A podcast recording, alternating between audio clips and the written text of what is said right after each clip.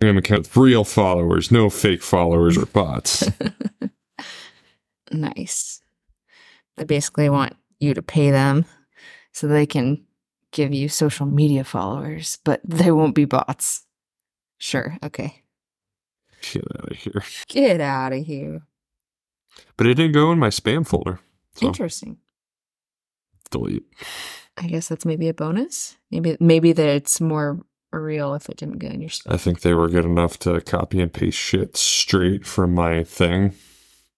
Cause it literally, because in the email literally had that emoji too.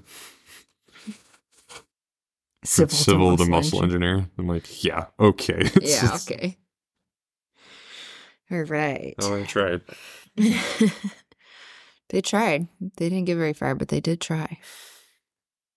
All right, are you ready? You mean I got farther than other than other bots? Well, that's true. It didn't go directly didn't go into your spam spam. Yeah, okay. They're getting smarter. okay. All right. Well, I figured today we could do a podcast on getting to know us, you and me. Hmm. There's lots of different questions, but just a little bit less of a less of a muscle perspective, more of like a who are the people behind the cows? Mm. Moo. What is this? Seven, eight, This is seven. seven. All right. Yeah. So, Still going strong. yep, I figured this one and then next week maybe continuing on from like getting to know us, we'll go into our goals in bodybuilding and in life. And then after that, we'll be we'll have a Saturday where we won't have a podcast most likely because we'll be in Florida. So then I figured the following weekend we could do a Florida recap. Cool. And then we can just roll from there. But Sounds good to me. Cool. So, our icebreaker today what is the most embarrassing fashion trend you used to rock? God, I don't think I've ever worn fashion trends. Okay, uh, so what's something that you used to do or wear that you're like, God, I really did that? Um. Oh, there's a lot of those. you, you, you pick something. I, I got, I got to go through. I got to filter some out. Oh, for me, not for you. Yeah. Pick something for myself. Okay. Um well, back in the middle school, early high school era, there I was still on the cusp of like you and I are kind of just right in that sweet spot where we're tail end of millennial, ta- like beginning side of whatever Gen Z, whatever's after millennial. Something like that. Um, and so middle school, oh my god, the leggings with the like super long shirts that like went mid thigh, or the like multiple layers of tank tops, just so that you could pull like the bottom layer to the like to the brink of stretch, just so that you could show off every color of camisole that you were wearing Hmm. underneath your whatever shirt that was um definitely still a trend but i think as far as like something that i'm truly like i look at photos and i go god what was i thinking?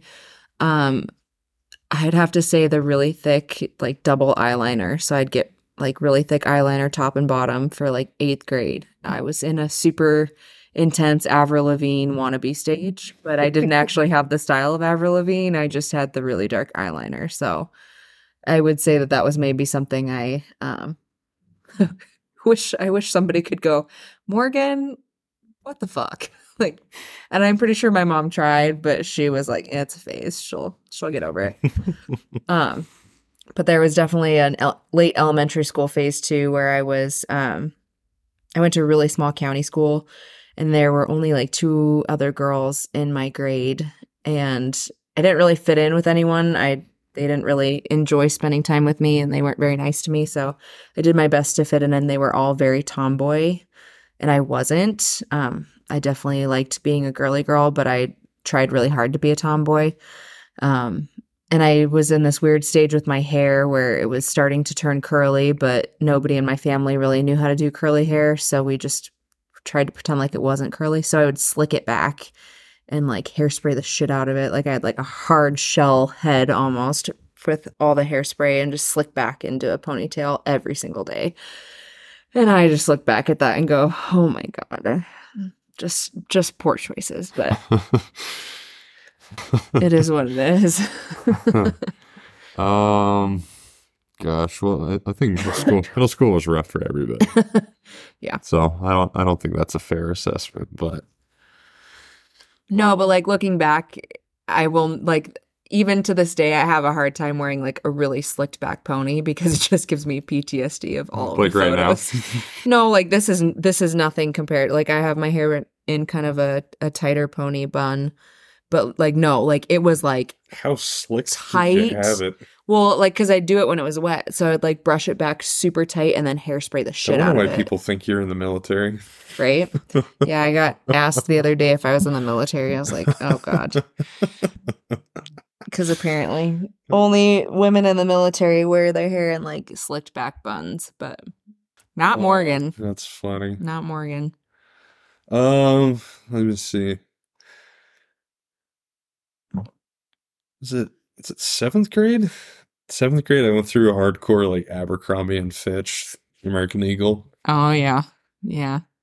I remember my mom taking me shopping because she, so I, I was super sad because I had like no style. it was the, that same thing back in middle school. Yep. Oh, I think I look stupid. I look fat. no, honey, no. So I got like a brand new wardrobe and everything. Looking back, I'm like, wow, kids, you did not look good in Abercrombie. Didn't fit your body type. oh my god. Nothing fits my body type. What are you talking about? I don't think I've ever seen photos of that version of Alex. I don't think I have any. Um gosh, back in like elementary school, I used to do like dyed hair. Oh, you did? Yeah, I didn't know that Yeah. either. had like spiked up like blue hair. Those you- those were the days. oh, I see. did not know that. Uh, there's that. There's Abercrombie, and then yeah, college. Like me, just straight in my survival look. Your survival look was kind of rough. I'm not gonna lie. and you went out with that, so I, I don't know like what's your problem. Three different plaid shirts It was and was, your uh, dad loafers. it was a redhead flannel with no shirt underneath, just just a flannel. Wearing some like really American sweats. Eagle relaxed fit jeans or sweats. There's typically a lot of sweats, and I would always have just like my slip-on dad loafers that oh were like. Tw- you can give me as much shit as you want. Those things were comfy as hell. I know they were. You wore them everywhere. Every class, every class, dude. It's just the greatest thing ever. But I mean, that that was just kind of like My favorite part is it was always like gray sweats and then your brown, like five year old dad slip on loafers. uh, and a red flannel. Yep. Like two or three different red flannels. I Swap 'em out. actually, surprisingly enough, that was the exact outfit you had on the first day that you said hi back to me when I started like saying hi to you when we first met. So if you want a pretty girlfriend, that's how you do it, guys. Apparently. Don't talk to them. Look like you're homeless. You'll be fine. Yeah, on top was- of that, on top of that, be three hundred pounds. Yeah. I I will say I did not date you because of your style. That is for sure. I wouldn't really even call that a trend either. But I, hmm, I would argue like most most of the linemen, like we just walked around homeless because we did not care. You felt like shit all the time, nothing fit. Oh, your body's just constantly in pain. well, on top of that, like you were at that weird stage in life where nothing really fit, but you weren't, it's not like you had a ton of extra money to just go buy clothes. So you just kind of wore what you had. Yeah, exactly. Yeah. I don't think there's really anything in my like recent, like high school adult life that I was like, man, I really did that. Like, what was my problem? But I haven't really changed my style since then either. So, other than the fact that now I have to wear like professional attire for work, but Yeah, you poor thing. Ah, my poor thing. I've always had I've always had decent style. But I could teach you a few things. my hair choices and my makeup choices have definitely changed over time.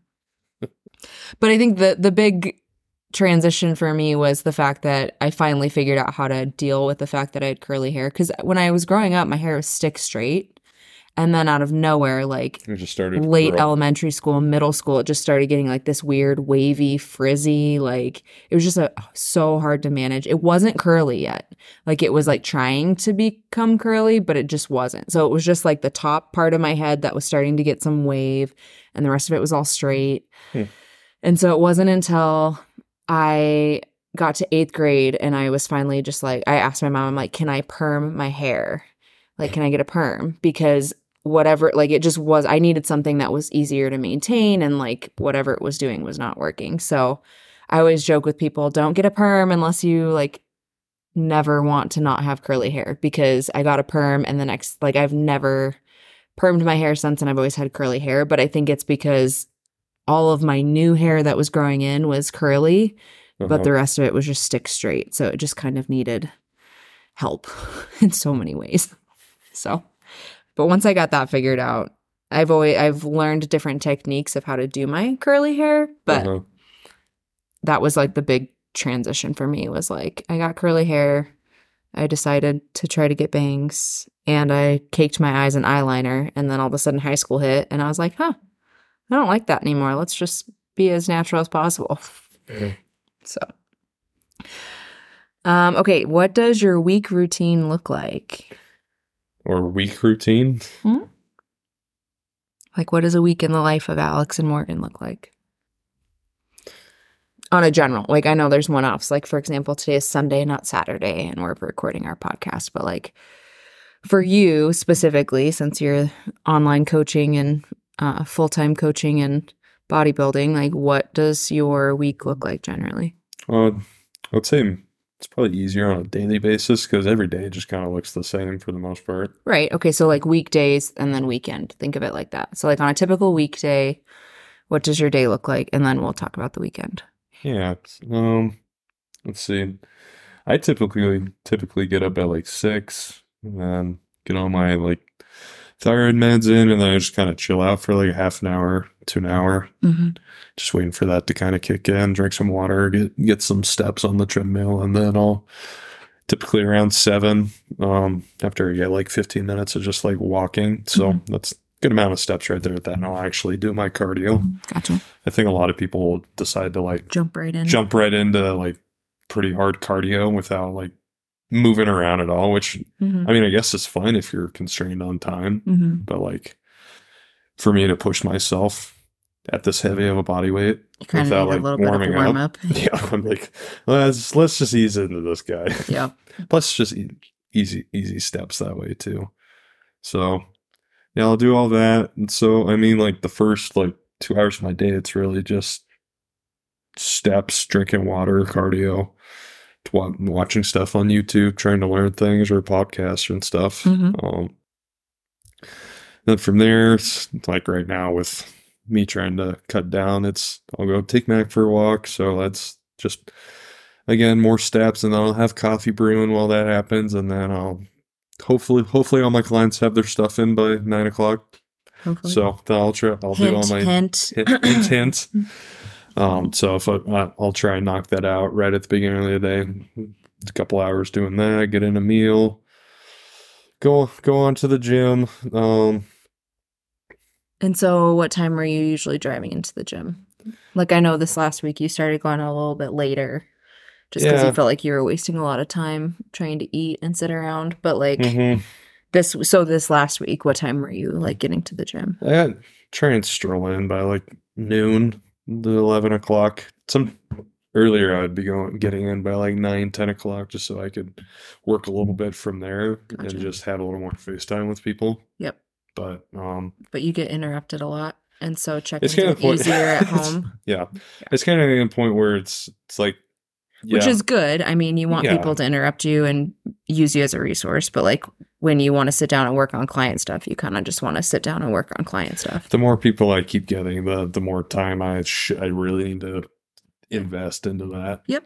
So um, it's around there. I'll probably have my pre-lift around like noon, twelve thirty. Do you do that before you leave for the gym? Like you eat here or you eat at the I'm just gym? doing that this week, but like typical, but like most of the time I would do that at the gym. Got it. So do that, watch more stuff on YouTube while I eat. You know, let that digest and then make that little pre-lift shake and then so know, it's like one one thirty now and get getting warmed up to start getting after it and then just I I personally since this this is all I really do now, I like to take as long as I can at the gym. So I mean with warm ups and stuff, like it'll probably take me close to like two, two and a half hours to get through everything. Mhm. So, which which is fine to me. It's, I love doing that sort of stuff. But Right. like, obviously, a lot of people don't have two, three hours to spend at the gym. Yeah. So, But that's the benefit of you being your own boss and doing bodybuilding slash coaching as a job is it's it's literally your job to be spending that amount of time on a workout. yeah, exactly. So, it's kind of nice to train like a professional. Yeah, so, I mean, roughly, I'll probably get done like three, three thirty, four, somewhere around there, and then, um, kind of depending if you're there or that you are there or not, or if I have to train somebody, I'll I'll have my post lift there, or I'll just come home and it's Mhm. just kind of whatever to work on extra stuff from there throughout the night or throughout the evening, and then come And- like eight eight eight thirty, I'll make sure I put my phone away so I don't. I try and eliminate screen time before I go to bed, and I. I've been the stickler on trying to get us in bed for eight hours of sleep a night yeah. or at least like eight hours and then at least being in bed eight Yeah. hours from wake up. So Yep. at least you have like just Some downtime even if you're not going straight to bed at that time. yeah. Yeah. So but yeah, I Um, mean it's And when do you so you're still doing like some courses and stuff through Pre-Script, so when do you fit that in? Just as it comes or yeah, just kind of as it comes at the moment. I th- I'm trying. I have to take an exam by the end of the month. I got I got one more lecture I got to do on Wednesday. end of August? Yeah. Okay. It's technically today is the end of July, so I'm just making sure. might Hmm, want I to thought I was forgetting to do something. might want to check that when we get done here. oh, thanks, Jordan Shallow, for taking my money. Sorry. Um, gotcha. So that's not like a full, like that's not something you necessarily touch every day, um, but maybe something that you like work on progressively throughout the week. Yeah, I mean it's just like a one hour video and they they give you a book too. So um trying to do look, I like their I like their lectures, but at the same time I I, I don't know what they're gonna touch on the most in the exam. I feel like they might hammer the book sort of stuff a little bit more, but Yep. I mean it, I'm pretty sure it's open note too, so that'll that'll be nice. Cool. Cool. Um, yeah. So for me, um, my world looks a little different than Alex's. um, Mine's a lot more laid back than hers is. Yeah, so I have been waking up anywhere between 4 and 4:30 um to get some cardio in. So I wake up and I am a slowpoke in the mornings just because obviously like that comes really fucking early. And so um I immediately take my thyroid medicine upon waking up and then I weigh myself and put my contacts in, wash my face, brush my teeth, all that good stuff. And to be honest, like that whole process usually takes me like 15 minutes. And I know it shouldn't, like that should not take that long. But I just, I take my time. I, uh, I'm just really slow moving in the morning, and that doesn't really depend on time. Like that's just always for me personally. Um, and so I will get some water and get into my cardio clothes and I will get on the treadmill and I usually do like 3 minutes of a warm up walk just because I do feel like I'm a little bit more constrained on time. You are. Um I am not. and so I I'll warm up for like 3 minutes no incline but same pace of my walk like it's not like it's a slower pace it's the same 2.8 on our treadmill and then I just don't have any incline and I will then do my right now I'm at a half an hour. So once I hit that like 3 to 4 minute mark I'll raise the incline and then I start my timer for 30 minutes on that. So I'm usually on the treadmill for anywhere between like 33 and 35 minutes in the morning. Um, and so then I just get ready for work and we I do all my meal prep the night before with exception of cooking my eggs for my first meal. Um, and so usually after I shower and get ready, I'll cook those eggs and heat up the rest of my first meal.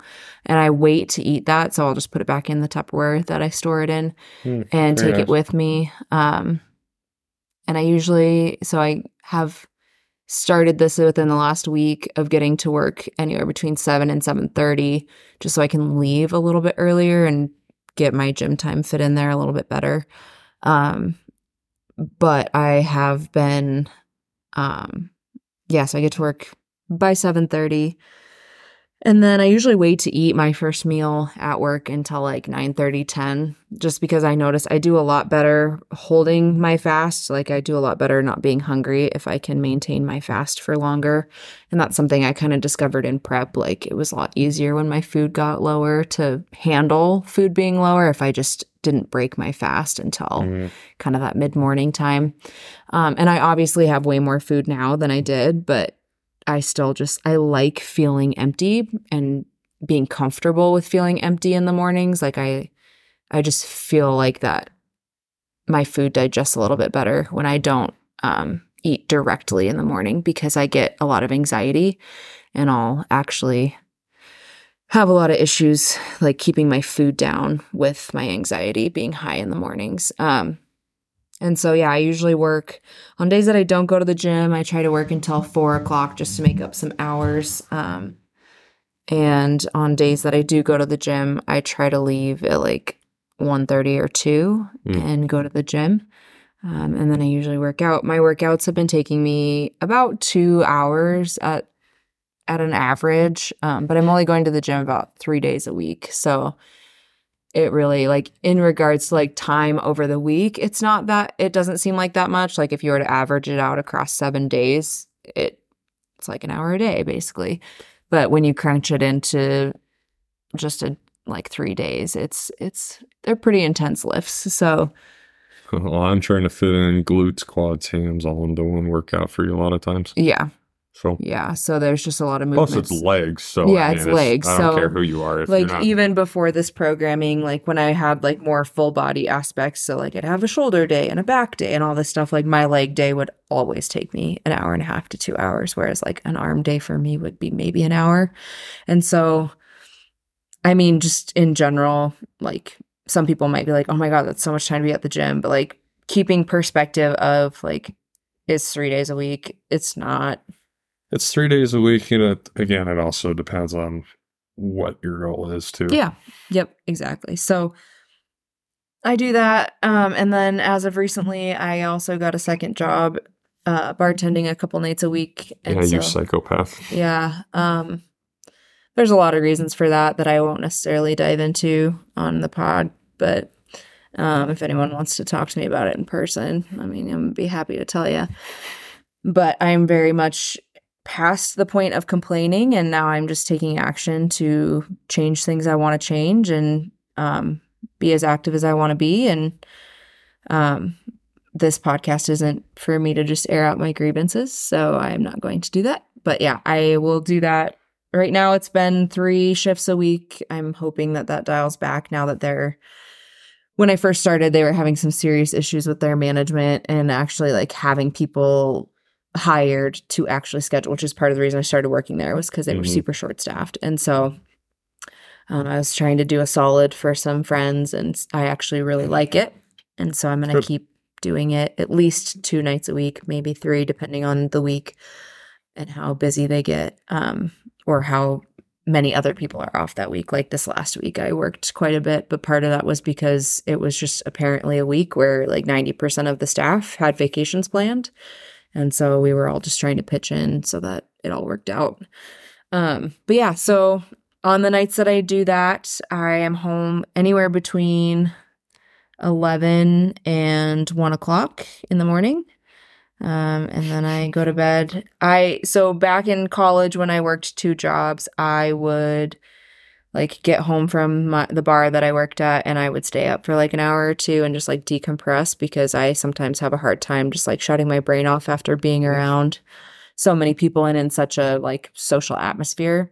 But with this um life stage that we're in and the fact that I have to be up and go to my day job every day. Um, I have been just literally like coming home, washing my face, brushing my teeth, and climbing in bed. Um, and so I do get more sleep than I probably would if not, but it there are definitely mornings where it's harder to get up. Um, but I just do it because I signed up for it, so I have nobody to blame but myself. But I do enjoy it, so it's Yeah. not like it's a problem. Like I'm not complaining by any means. I don't want anyone to feel sorry for me. These are all consequences of choices I have actively made. Nothing is being done to me, so nobody like feel like I'm trying to victimize it. I some nights I only get four four hours of sleep right now, and that's fine because I signed up for it. I know what I'm doing. I'm okay with it. It's not ideal, but it could be worse. It's not even like you have to do this either. No, not at all. I'm choosing to. So I'm not I'm not a victim by any means. I'm I'm just living life, doing what I choose to do. So my husband is gracious gracious enough to let me do it. So Dude, if you wanna if you wanna be up that late to pour some drinks for dudes, like you you do whatever you want. Okay, so next question, what jobs have you had in your lifetime? Oh. What was your first job? My first job? Yeah, like what was the first thing you ever did for money? Hmm. Trying to think. I didn't do anything in high school. You never had a job in high school? No. Um. Yeah, college. It's I lasted a week at this paper company. Hmm. I forgot about the paper company. No, wait. You lasted like a month or two. No, there. that's not true. I started at Lowe's first. That's right. Yeah, you lasted like a month at Lowe's. Lo- Lowe's and Home Depot guys are just the most disorganized work workplaces I think I've ever seen in my entire life. Yes, It's awful. accurate. but like so, somehow I weaseled my way into working the customer service uh, little desk up front instead of working outside. Like well, because wasn't the gal that was working it had a broken arm, and so she was using you to help. so, well, like, so, some dude like completely shattered her hand at Lowe's because he wasn't paying attention. they, he was like he messed up the fork using the forklift or something. Oh I, I completely forget. But like this this woman's like nerves and hands completely shattered. So she was like she was having to work like the front desk by herself, but she couldn't move anything. So I, So she being me. I'm like, do you need any help? And so- noticing you're like this is an air conditioned mm. position, and Yeah. I'm sick of the garden center. So like, yeah, dude. like I'm not I'm not moving bags of concrete onto people's carts anymore. Screw this thing. you need me to dolly cart your washer and dryer out to your cart? Yes, sir. Yes, ma'am. I got you. this box of duct tape, I can go grab that for you. so no, yeah, Lowe's Lowe's was my first job. I guess I didn't realize that was your first job ever. Yep, that was it. Okay. Yep.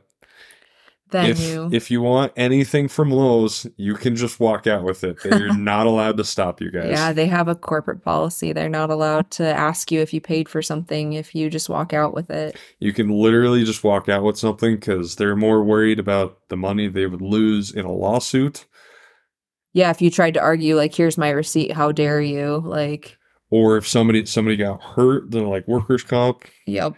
They would they would rather be where they are now, and that's like I think I think they're only making like sixty percent revenue on their stuff Because 40% of it because they, the they just lose like forty percent because people just walk out with it. They would rather have that than than have all these lawsuits Yeah. for like an injury for being like I tried to steal something and I because it, it happened to them before or something. yeah. It's like somebody got stabbed or something, like chasing somebody out. oh my god. Yeah. So if you want something from Lowe's or Home Depot, Just take it. just just if you want a new Traeger, Just take, just roll it out. you're welcome, guys. That's terrible. So And then from there you got the job at the paper company. yeah, so I was work I was working the the customer service at Lowe's, and then oh gosh, I'm totally blanking on her name. Who who owned this paper company in idea. Bozeman or Office Supply? She's No like, idea.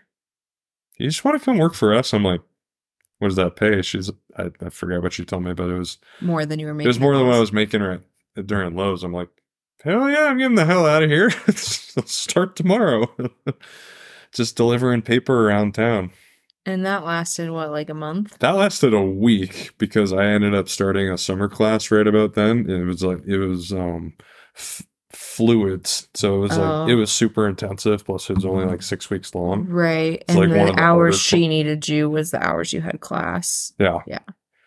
So I'm like, plus the how I had to carry the paper, like how far I had to carry it, because most of it was for um, Campus. campus. Yeah. So like the not it's like Montana Hall doesn't have like an elevator or something. Right. So you have to carry like box by box up the stairs. And I- I'm not allowed to drive my truck up onto the campus thoroughfare. So I'm like literally hauling like I, I a don't know. A dolly cart, like a hand cart full of like three boxes of paper and then walking each box upstairs. I didn't even have a cart. They didn't give you a cart. No, dude, I was just hauling things of paper all the way across campus. It sucked.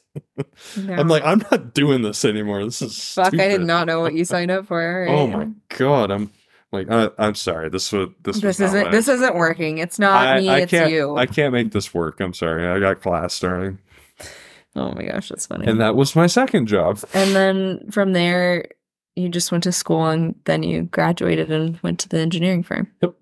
So you've had three. This is your fourth job. This You've is my four fourth, jobs This in your is my life. fourth job. Okay. Yeah. Okay.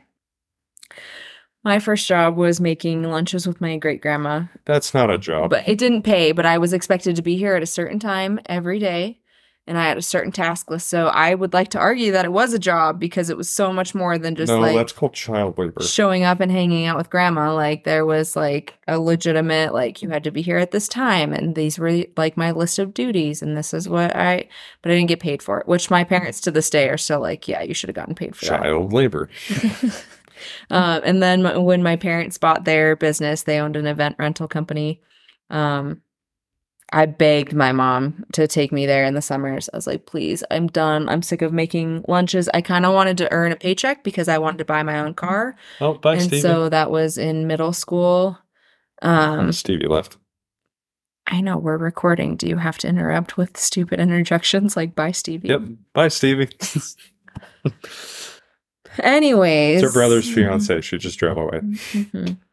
Anyways, um, I started working for my parents in the summer doing dishes and linen for their event rental company. So like silverware and glasses and plates and then like napkins, table linens, all that kind of stuff. Um, basically cleaning it after it came back from events and then prepping it to go out for the next. And I did that every summer from gosh, I was 10 every summer from when I was 10 until I graduated college, which was then it became my full-time job and obviously I stepped into other responsibilities. About high school, I started working the front desk and helping like actually help customers put orders together and um, learning about other equipment, but basically grew up around that and like there'd be weekends as a 12 year old that my brother and I would and my mom would go help my dad take down a tent on the weekend because we didn't have enough labor or staff to go take it take care of it. Um and then obviously i grew up on the farm too so there'd be days i would take off from there and come down to the farm and help drive the tractor while they laid out irrigation pipe or do this or that um mow lawns all that kind of stuff. So definitely always had multiple jobs. Um in high school my last two years of high school i worked at a tanning salon a couple days after school. So i would work like four to eight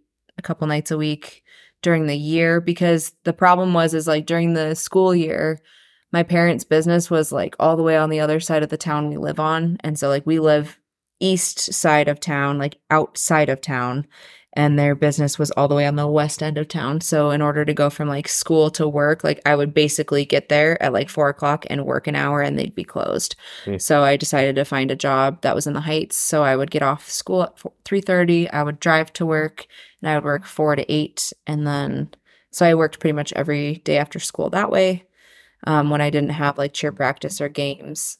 Um, and then in college, I had a myriad of jobs. Every summer, I would come home and work for my parents. And then my freshman year, I worked in an on campus office doing like reception type duties for two different offices. And then um, I eventually got hooked on tutoring. Hooked. Um, so I started tutoring uh, specifically college athletes. I worked for the MSU athletics department tutoring athletes. She couldn't teach me anything. And I tutored, shut up. You didn't have take any classes I tutored in. Exactly, you couldn't teach I tutored in micro and macroeconomics and acc- in the first level accounting class. And then, um, so those were the three classes that I tutored in. And I got up to about, I think 20 hours a week was the maximum a student could technically work on campus. And I think the last semester that I tutored, I was at maybe like 17 hours if everybody showed up for their appointments. So, Oh, so you slacked a little bit. yeah, I had three hours to fill. Um, but that was also while doing college athletics. So my team had three hour practices three times a week, plus an hour lift two to three times a week, plus games on Thursdays, Fridays, Saturdays, depending on basketball or football schedule and volleyball. Um, and so I literally tutored in between classes and throughout the day because my nights were basically covered by dance team and all that. So I've just always worked. And then there was a summer that my summer before you and I started dating. So it would have been the summer between junior and senior year of college. I worked for my parents eight to five. And then I would drive to a bar that my uncle owned at the time, and I would work five thirty to close, so two. I'd drive home thirty minutes. I'd get home at like two thirty, three a.m., and I would go to sleep, and I would wake up, and I would be at work by nine a.m. the next morning. And yeah, that was my life for summer. And I think the reason I made that doable was because I knew that it was a fixed amount of time. I was home. I think I started working there in June, so I was I got home middle of May so June and July was all I worked for them because that August I had like as soon as August first rolled around, I'd be back up to Bozeman for fall camp. And so it was easy to do because it was six weeks, eight weeks of my life. So That's kind of funny to think about. So like my my past, right? It's like I've always needed to like just put all my eggs into one basket. I can't have all this other shit going around. So Mhm. like if football, I need to go hard on football. Right? I got maybe one or two things top. So Mhm. football, a little bit of school here and there, yeah. The bodybuilding, coaching, everything else. Mm-hmm. You, I don't know what kind of level of ADHD you have here that you need like five different jobs. But it's it's just kind of funny to look at that. Yeah. My That- personality. That's that's literally your whole life so Yeah. far. You you just can't have one thing going. Well, and I think the hardest part right now is like previously, like honestly, had COVID never hit and like really made my parents' business dive. Cause like to be honest, so I never really finished that off. Like I worked for my parents until we closed.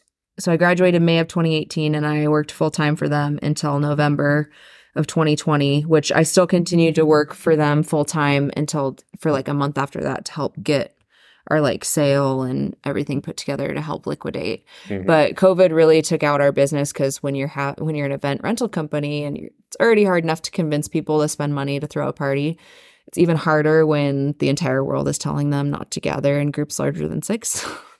and so we just had to make the hard decision of like we don't want to be buried by this business. Like we were already like coming out of we were finally on a good path at the beginning of 2020 of like man we are digging ourselves out of a hole of just like uncontrollable like uncontrolled expenses and like getting our books to look better so that maybe in you know 4 years we could sell this place and um you know be in a better spot to make it more attractive for a buyer.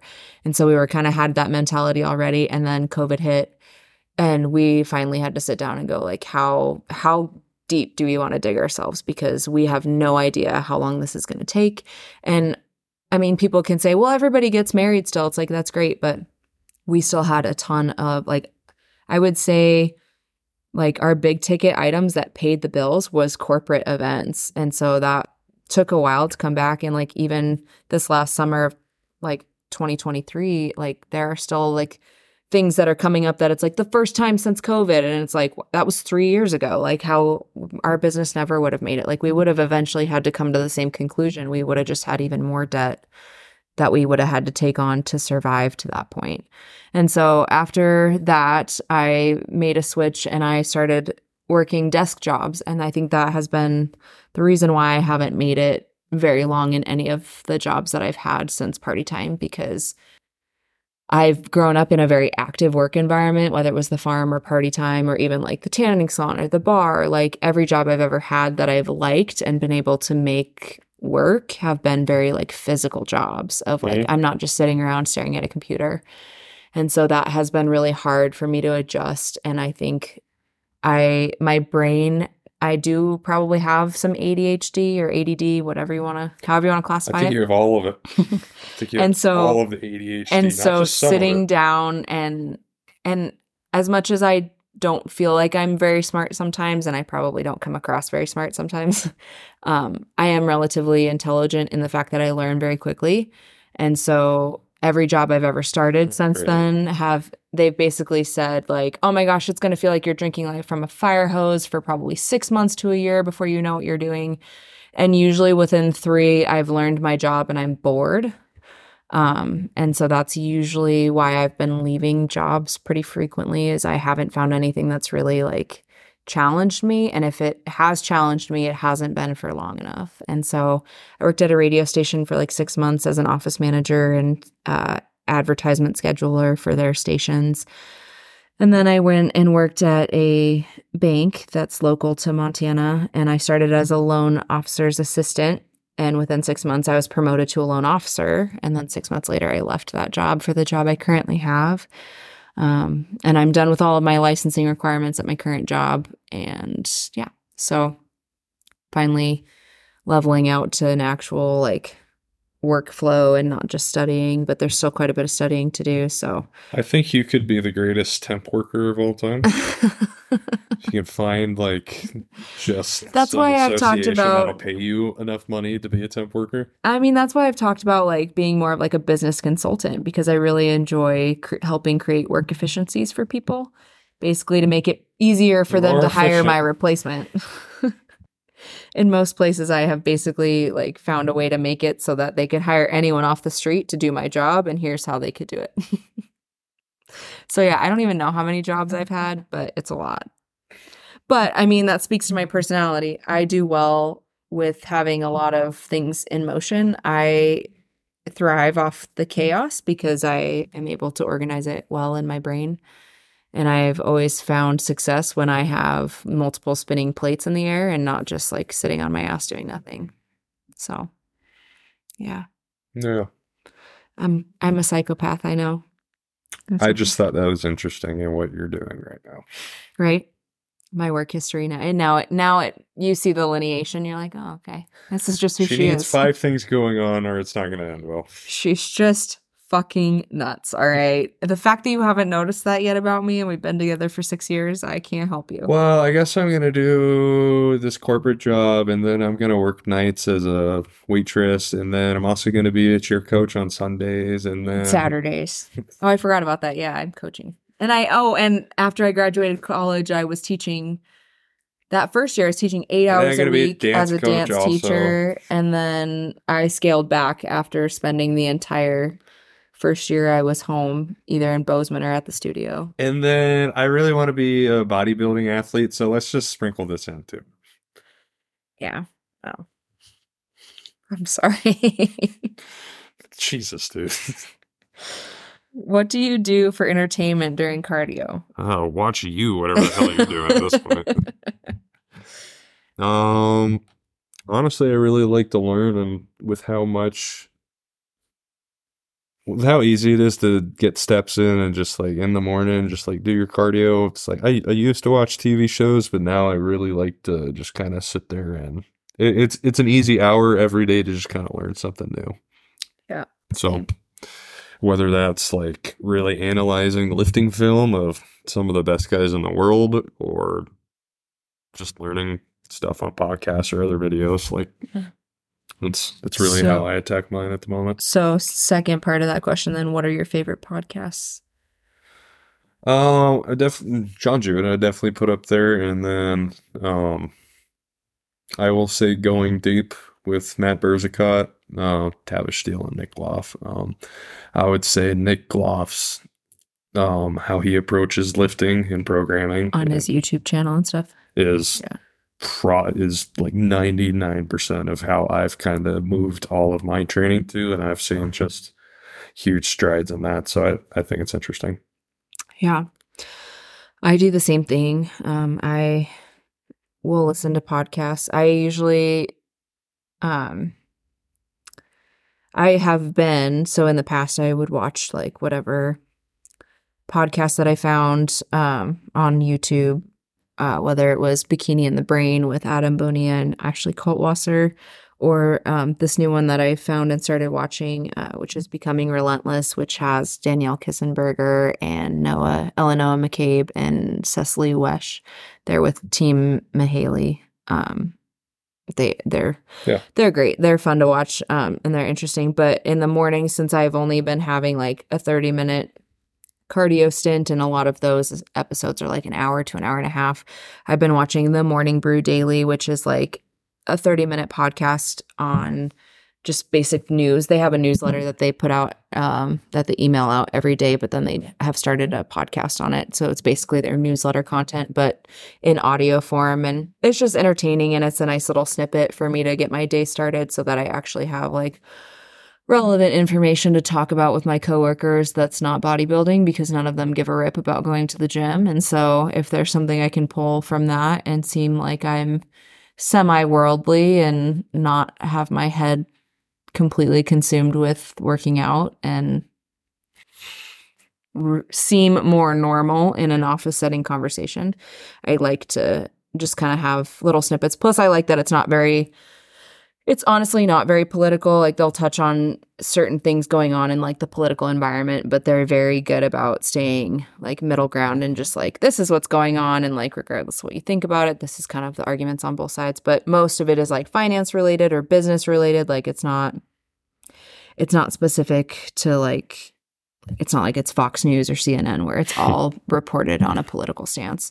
Right. So I really like that. Um, but some of my favorite podcasts, I already said uh, those three. And then one that I really like to listen to, especially like during downtime at work, because it is um, very like you kind of have to focus. And so, like, if I have a longer cardio session, I like to listen to it sometimes in the mornings. Um, or if I found a really good topic that I want to listen to, I'll listen to it in the morning when I'm fresh.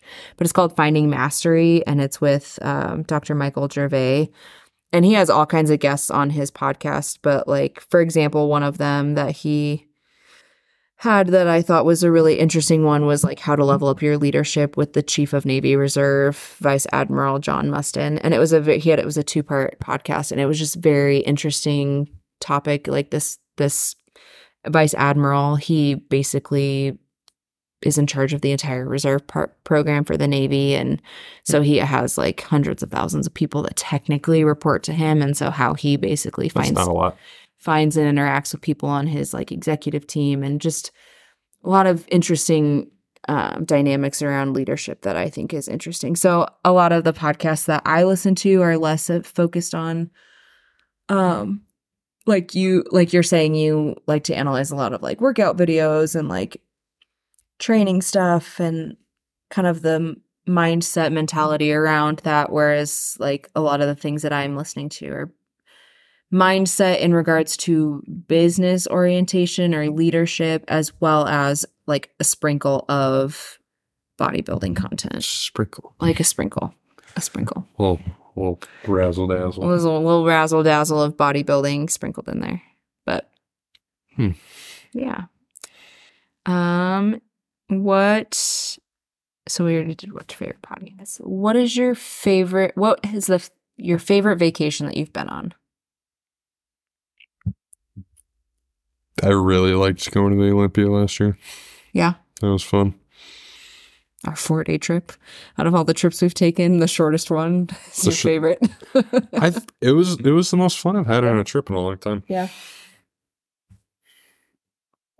I would say that one is a standout for me too, because I think it was the first vacation that you and I went on where you were not completely consumed with how fat you felt or how Because I just got looked. finished cutting. Yeah, but like like I really I will have to say like I enjoyed our second trip to Mexico, so not our not our first trip, which was our like honeymoon slash first anniversary. Uh, our second year anniversary trip that we took, I enjoyed much more because you'd already been working with a coach So and I you blacked out at noon one day. on one day on our anniversary, you made me eat lunch by myself on our anniversary. Um, oh, that was a good no, there were parts of that day. trip that I was like, really? Oh man, Um, however, you were in a better mindset on that trip than like our first trip. Yeah. Like you've always been really consumed about how you look for in sure. the sense of after football, you just were really excited to not look like a fat dude anymore. And it's taken you a long time to feel like you like the way you look. And to well, I accept that yourself. far. Well, to be more accepting of the way that you look and your work in progress status. Just wait till And the end of so, this cut. Then As far as like your actual like at like the time that we get to spend together on a vacation and your attitude about a vacation, I'd say the Olympia trip was my favorite as well. As far as like destination wise, um it was really fun to go to your sister's wedding last summer. Yeah. Um the Very weather was really great. We Mhm. found some good places to eat and obviously your sister getting married was a a highlight, but we got to go to Disney and I'd never been and that was like you you hadn't been since you were a kid. Mhm. So I feel like that was kind of a fun trip for us to go to. top two, top Yeah. two for sure. Yeah. So I'm really looking to forward to Florida in two weeks, see if that's our new new favorite vacation. But yeah. Yeah, that was fun. Any like childhood vacation stand out? Like not We just went to Hawaii a bunch of times. and you liked that. Yeah, I loved it. Yeah. It was fun. Nice. Um, I don't have it. I have slim memories from it because I was like six, but my parents um took my brother and I to Europe when I was six because my aunt and because you uncle gave yourself a concussion running into a pole. my aunt and uncle my uncle was in the Air Force and they were stationed in Belgium at the time. And so we went and visited them. And so we got to go to like Euro Disney. And I remember very small snippets of the that vacation. But yes, I did run into a light pole. it's one of my dad's favorite stories to tell about me. Um, I've heard it at least. God, like, when we first started every dating, time he tells it, when I we just first started die. dating. It was literally every time I came to Billings, Oh I would hear God. this story.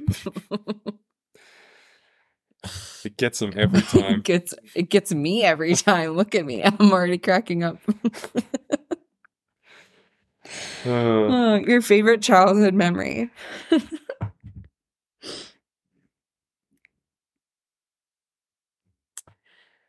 That's tough. That's really tough.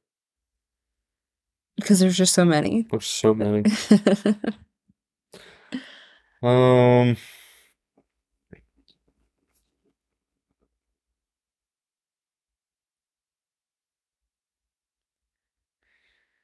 I can't really think of anything either. So do you want to skip it?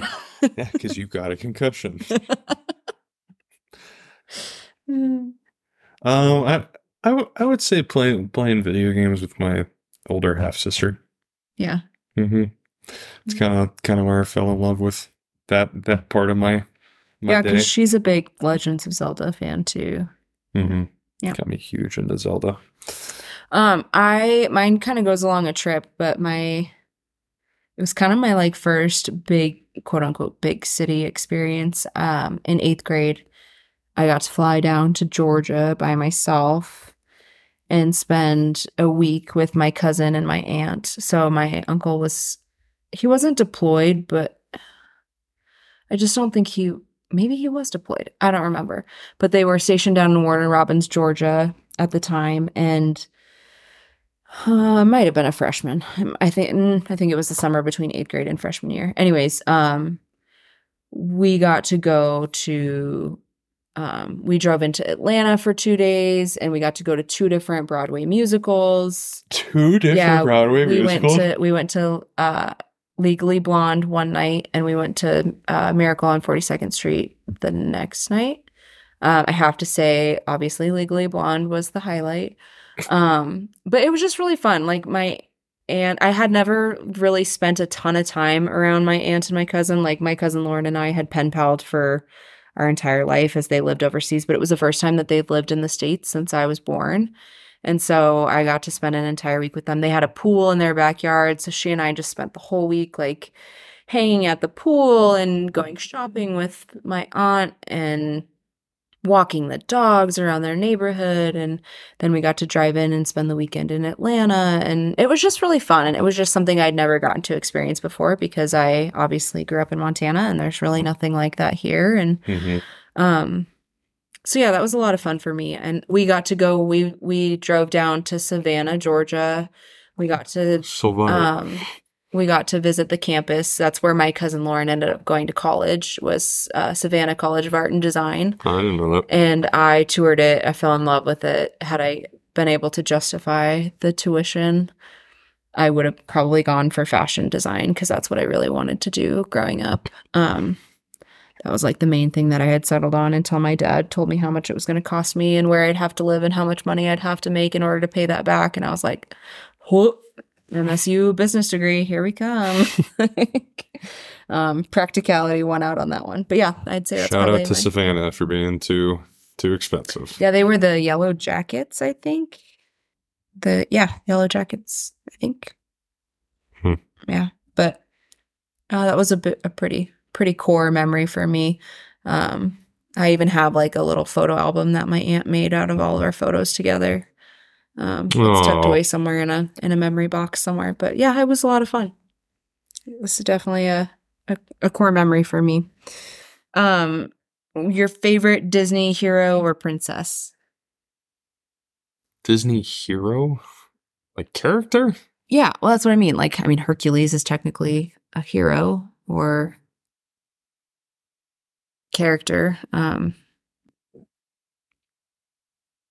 Disney, sorry, Disney character. I'll go with Aladdin. Aladdin. That's one. Yeah. Yeah. Well, that's my Well, favorite Disney movie. I know it is. um, growing up, I really loved Sleeping Beauty.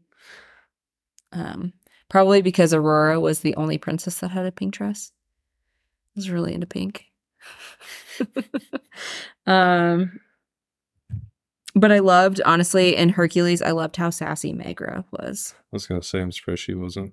She was, I think it was her and Aurora that were like tied. I mean, to be honest, Aurora's not really in the movie much. true. She's like the beginning and the end of the. It's passed out. Yeah, she was just asleep the whole time. That is you. I'm just passed out the whole time. Sometimes. Yesterday we got home from the wedding. You're just out. yeah, I was tired. Uh, I also got my period, so that always takes it out of me, to be honest. Keep it PG for the podcast. I've said the F word like six times. I can't. okay. um, but yeah, I'd have to say I think Megara was like probably the standout for me. She was pretty sassy. I liked how eh, how independent she was. But You're sassy and independent. I am sassy and independent. Okay, do you prefer training with someone else or by yourself? Depends who it is. Okay. Like who who do you like working out with? People that aren't gonna talk the whole time. Ah. Just like to grind it out and get it done. Yeah. I would agree. But at the same time, it's like if I had someone that would actually like be able to help me force out a couple reps too. You know what I'm saying? Yeah. It's different. That, that is what I miss about football a lot of times. It's not have yeah, having somebody there to kind of push you.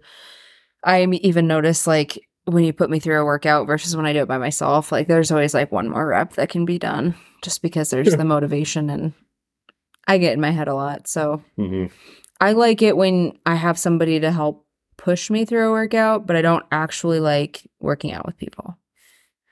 I'm not a class person. I've never enjoyed a good group workout. I hate it. Absolutely You don't want to do ladies Pilates. Absolutely not. Absolutely not. I hate it. I hated team lifts. I hated mostly because, no offense, but most people that were on my team didn't want to be at the lift, and so they all just half-assed it. I mean, the cheer workouts. I'm, but no, like Jeff, honestly, like but- my my experience with like group workouts has never been super positive. Like somebody's always bitching, somebody's always slacking. Like, so I would rather just like go do my own thing.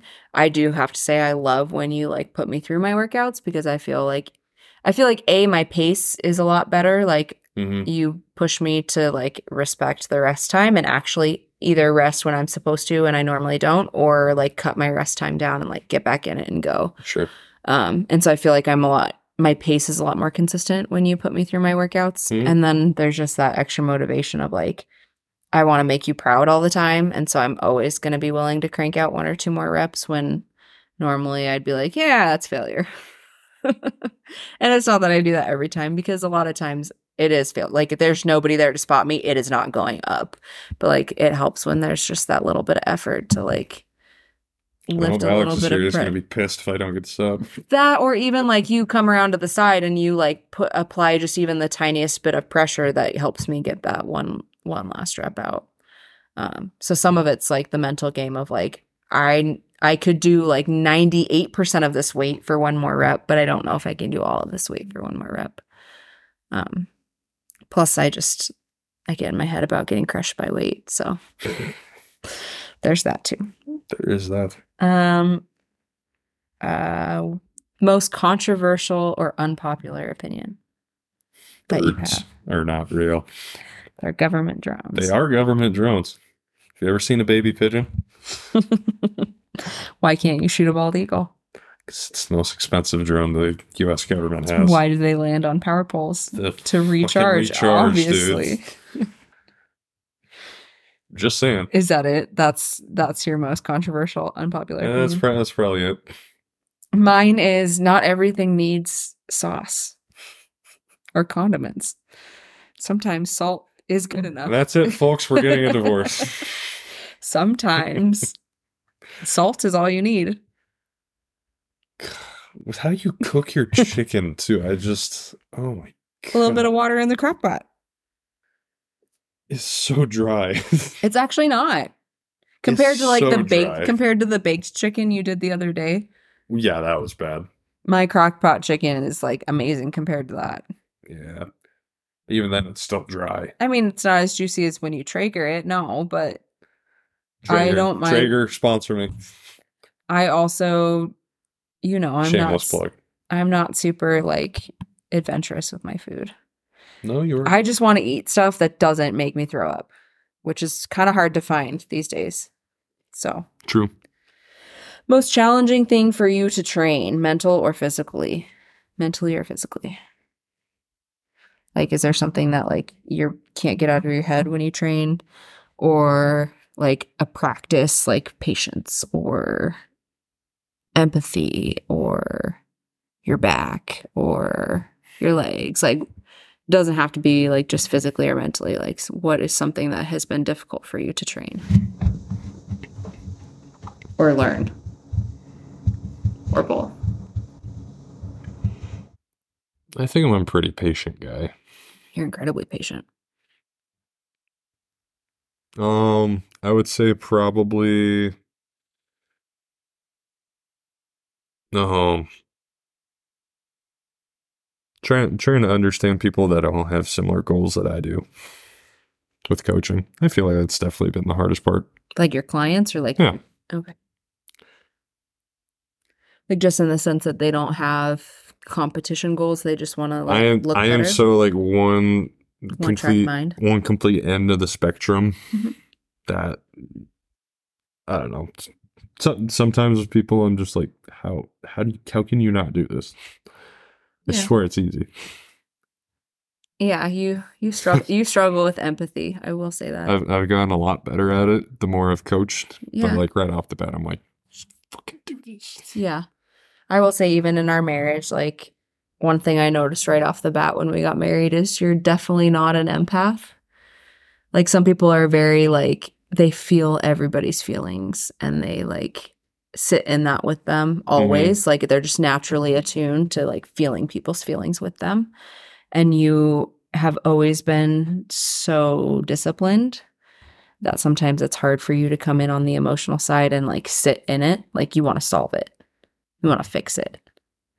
Let's get over it. Let's move through it. Let's move on. Let's get back on track. Engineering. And yeah, I mean that it just it's part of who you are. It's part Mhm. of how your mind works. You're very technical and while you have the ability to be emotional, you we've talked about this before on the podcast, you have a really unique ability to just shut that off and be very logical when you need to be. And I think some of that just comes down to some of the emotional and like social experiences that you've had with your own family of like it come there comes a point where the emotion is too much you just shut it off and you just all logic like water off a duck's back whatever like let's just move on and hmm grind it out get it done. And i will say occasionally it's a challenge because i'm looking for empathy and i get i totally understand how you feel and it's just like a blank face and there's like no like no emotion. It's like if anyone gets how you feel it's me and there's like nothing there. Like a week or two ago you were like if anyone understands how it feels to hate their job it's me and there was just like nothing on your face and your voice was just so flat that i was like wow i'm feeling so much empathy out of you right now. Like ooh it's just oozing with emotion my poker face is phenomenal. and so I, I will say you're you've definitely grown in your ability to show empathy and try like you're you're Oh. trying to learn how to under fun. like how to understand where people are coming from like you're trying and i really appreciate that because i've seen even though there's still not a ton of empathy i've seen a lot of growth there from you in the last year like even to where you were like last year like you've grown a ton in that side of it. But i think because you never really grew up around somebody who's empathetic i think your immediate reaction is to have a little bit of sympathy for people and then just jump into like okay but like let's move on and let's get over it. And sympathy I'm and empathy are very Anyway. different. Like sympathy is very much like oh i feel bad for you. Like that sucks. Whereas like empathy is like oh my gosh let me sit in this bad feeling with you and like let's let's process through it together and let's talk about it. Let's feel it together. Like it's okay to feel it. And i think that's where like sometimes i'm like i just need to feel my feelings and we can talk about it later because i already know that you can't feel them with me and that's okay. So i'm to feel my feelings. Leave me alone and we can talk about it when i'm done feeling and so that's been a little bit of an adjustment in our marriage of like learning how to process emotions together because we both process them very differently. Um, for me, most challenging thing for me to learn or train. Um, Your quads. physically, my quads for sure, one hundred percent. Um, mentally, I um, I don't have a lot of patience for people, for the process, for things. I I just I want it all done. I want it all done now. stems to your need to do 20 different things at once. Yeah. Yep. And I think some of it just comes from uh, I'm a control type. And so a lot of times I struggle with patience because I feel the need to control every variable. And that's just not how the world works. And so I've been learning how to Hmm. let that go. And I'm not great at it, but I'm getting better. So yeah, I would say my like mental, my mental challenge has been patience. Um, even in the sense of my physical progress and like patience of the process. So, um, what is the best advice you have ever heard?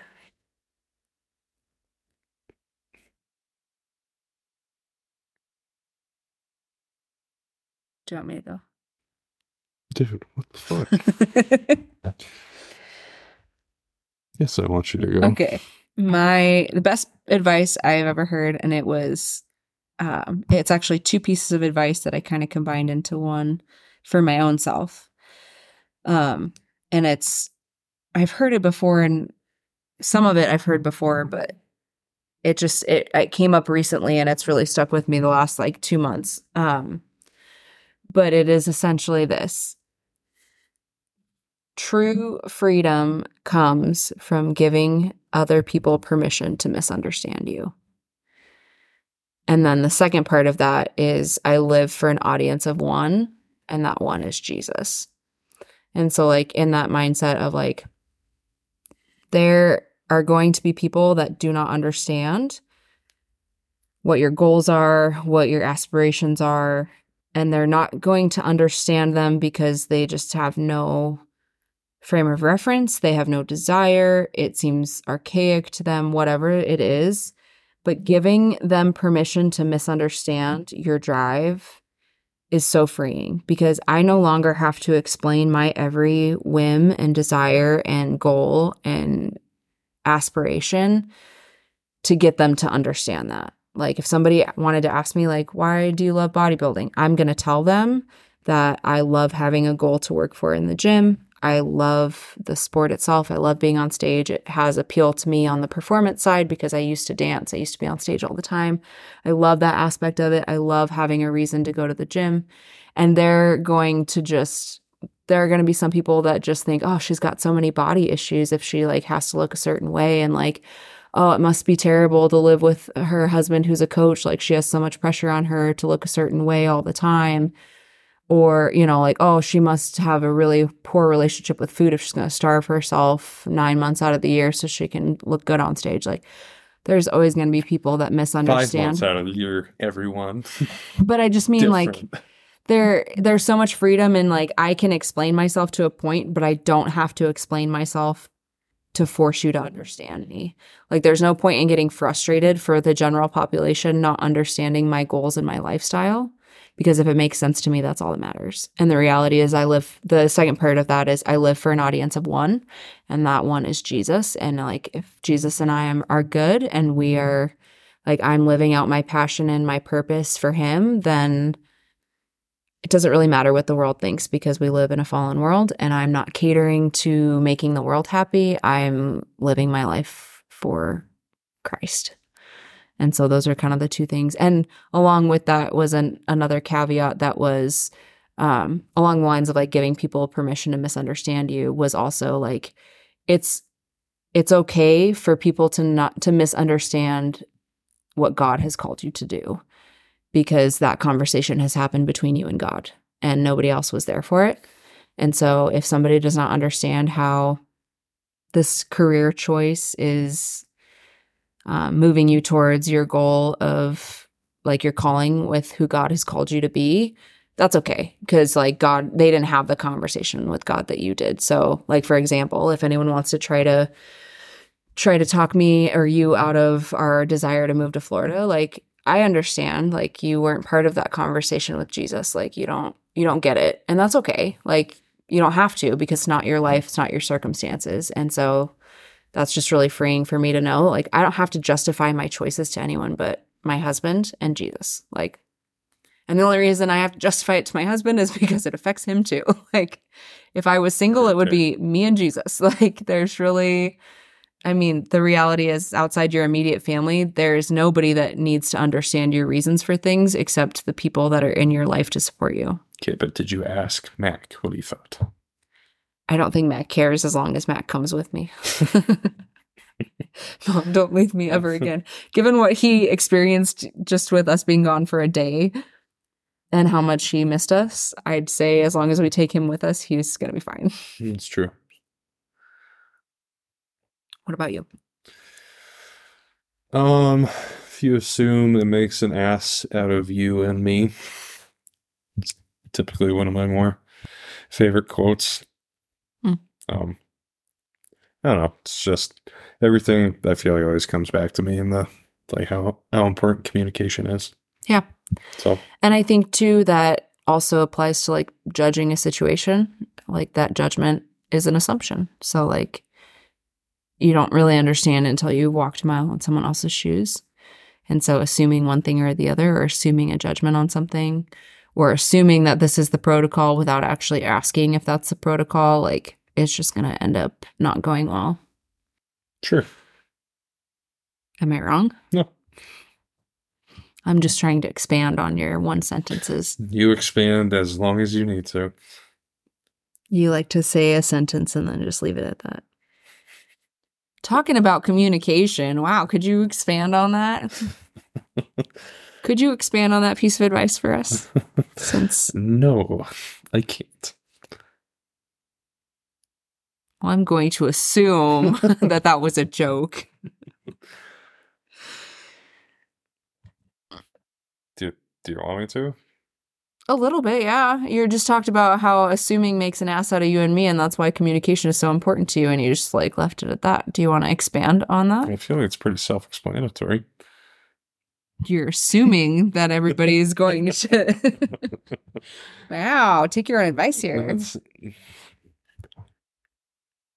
would you like to expand on why that's important to you? Like what has come up that's made you feel like communication is so important? Like Uh, It's just communication in general. It's just most most times there's ever a problem with people. It's just a lot a differ differentiating like oh understanding what like certain expectations are. So if one person assumes this expectation versus what someone else is, it's gonna there's gonna be frustrations. So um that's I mean that's just kind of generally how I think about it. So yeah.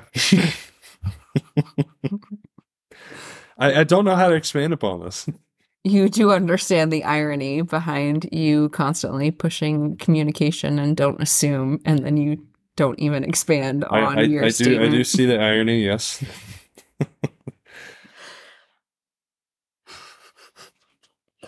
Essentially. Yeah, okay. I'm just going to leave that there. Make your thoughts clear. I don't know how this isn't clear. Mm. It's clear. I was asking you to expand and increase the communication around the like what you were to expand on your best piece of advice to make sure that everybody understood what you were applying the assumptions to. Is it just you and your clients? Is it every relationship you've ever had? Is it learning a new job? Is it all of it? Yes, it's all of it. But again, you assuming that everyone's just going to automatically come to that conclusion is ironic because you just said don't assume anything. Whatever. I was just asking you to expand.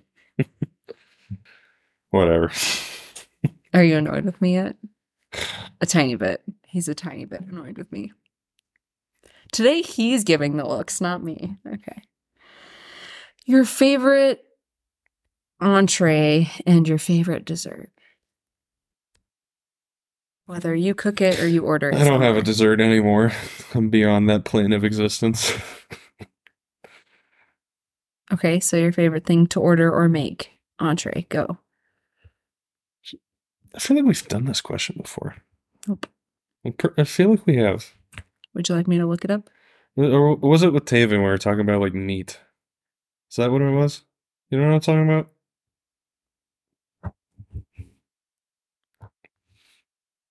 We talked about how you cook chicken, I think. Hmm. Yep. No. Nope. Okay. It's a nice like 12 ounce New York, I feel like. It's pro- probably the way to go. It's the perfect amount of fat with each cut of steak, you know what I'm saying? It's No, I don't know what you're proportional. No, I don't know what you're the engineer says I don't eat red each each each slice or each yeah just each slice of steak here have probably the same amount of just that little bit of fat there on the end Yeah, because you always get screwed when you order a prime rib because there's just too oh much. if i ever get a ribeye dude i swear it's just all of it's fat Yeah. Yeah, see, I don't know. You're assuming I know this, but I don't because I don't eat red meat.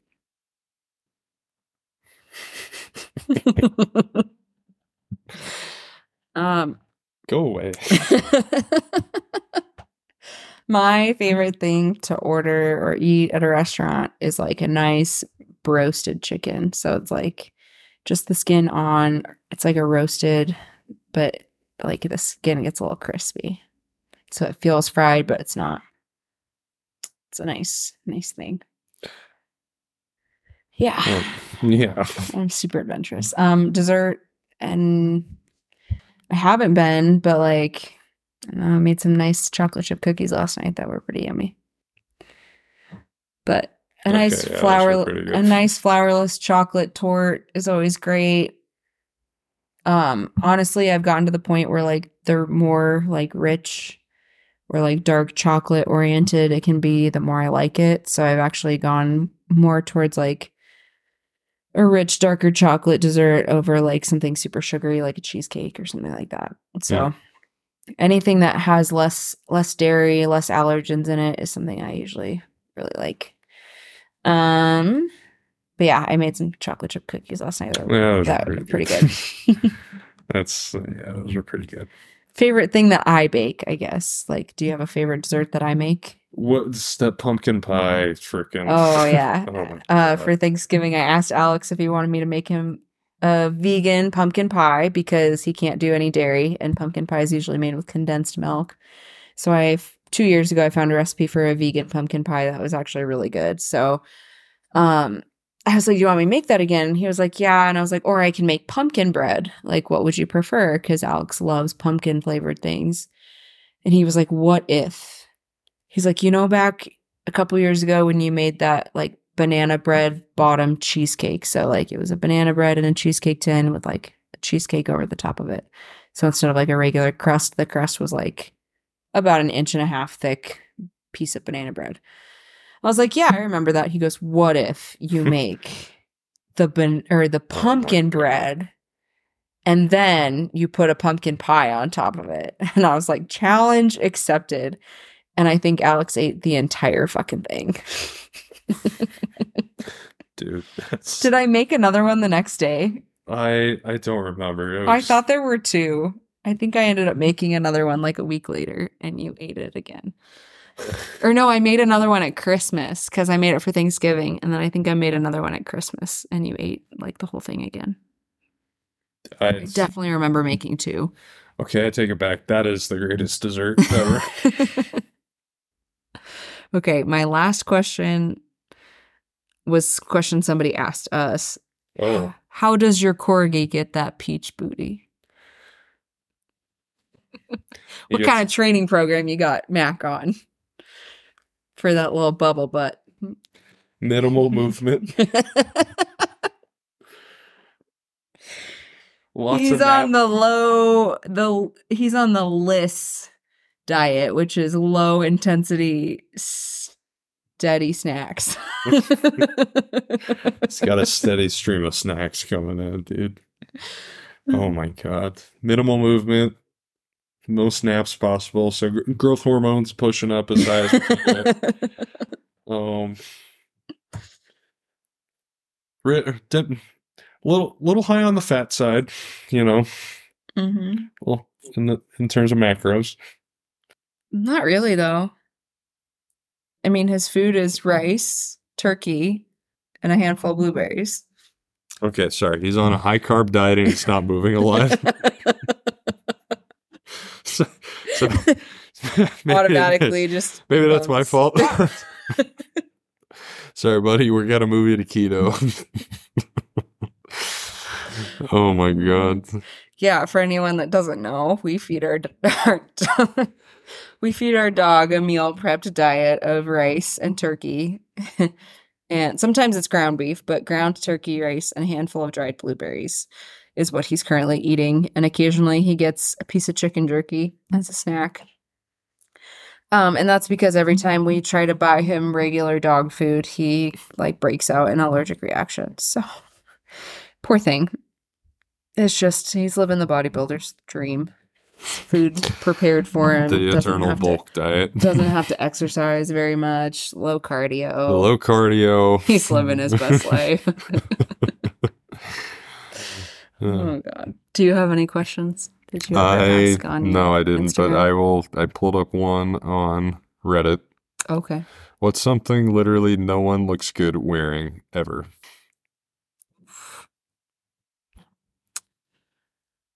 A speedo. Bodybuilders don't look good on stage. It's a different It's still a speedo. it's a different kind of speedo. It's a it's a it's not technically a speedo. It is bodybuilding posing trunks, whether they're like a classic physique trunk or like a bodybuilding bikini bottom. But like at the pool, a low waisted like butt covering speedo. Like n- bodybuilders, there's a it's in a It's a thong. it's basically a man a man's thong Yeah. essentially but i'm talking like nice like cut thick backside speedo like does nothing for your butt as far as shaping it other than making it look fat because the elastic bulges out the sides And it just, yeah, most people who wear a Speedo are not manscaped in any way, shape, or form. And they've got nice, Yeah. nice muffin top rolling over the sides of that low rise Speedo. Yeah. Hmm. If you're a man, probably a fedora. Ooh, okay. Just not. Oh, I have to return your fedora. I bought Alex a fedora for his birthday. I'll Shut up. Just kidding. I did not. You could not find one big enough for my head, first of all. Uh, You're right. I probably couldn't. For women, Bangs. I already knew it. I didn't say it. She said it. Alex hates bangs. He even made That's me. it. Mic drop. he- That's it. That's all I got. he even made me put it in our wedding vows that I would not cut bangs. It's not a joke. It's not a joke. It's a legitimate request on Alex's part. I don't ask for much. yeah. Um, for women, I don't know. I feel like I don't know. There's just the the general concept of everybody, like the things that come to mind for me is just like things that women probably know they shouldn't be wearing, but they try to get away with it anyways. so is she gonna piss off here? She got a large demographic. Got like five people that listen to this podcast. I just pissed off all the independent women, so No, with bangs. Only independent women that are have going through a phase. They're independent. and they have bangs. They don't need no boyfriend. Um, I don't really know. I feel like most of the things that I'm like, oh, it doesn't really work, is like very specific to like a body type, or so I can't even say that it like applies to everyone. There's nothing like a general. Mm. I don't know. I don't know, honestly. Overalls. You don't like overalls? I never said that. Overalls i'm fine with if you have the right body to pull it off. Like my biggest thing is like i really it drives me crazy when women wear things specifically because it's a trend or it's a fashion statement or it's a specific style but it does not do anything to complement their body type. Hear me out. like i'm very big on like dress for your body shape and don't just dress because of the style. Like if you have a a very like you know you're not very shapely or you're very round like don't wear things that accentuate the fact that you like wear things that help give you shape wear things that help you look good instead of just oh well this is the style so i'm gonna wear it Have you ever it- seen a good looking woman in a fedora? no. Fedoras are out. no one looks good in them. Stop wearing them. fedoras just shouldn't happen There, I solved it. okay cool Fedora and bangs. You just, Even just don't sh- don't even talk to shave your head oh my god Uh, All right. Well, with that, I think that's the end of anything valid that we have to say, Yeah. unless you have another stupid question to ask. Ask women on Reddit. Oh, God. I don't. Nope, we're not going to ask any of those. nope, that's it. That's all I got. That's it. And thanks for tuning in. And next week, we're going to talk a little bit about bodybuilding and our goals and kind of what our plan moving forward is. And then we'll probably have a week of no podcast while we are in Florida. So thanks for tuning in and have a great rest of your week.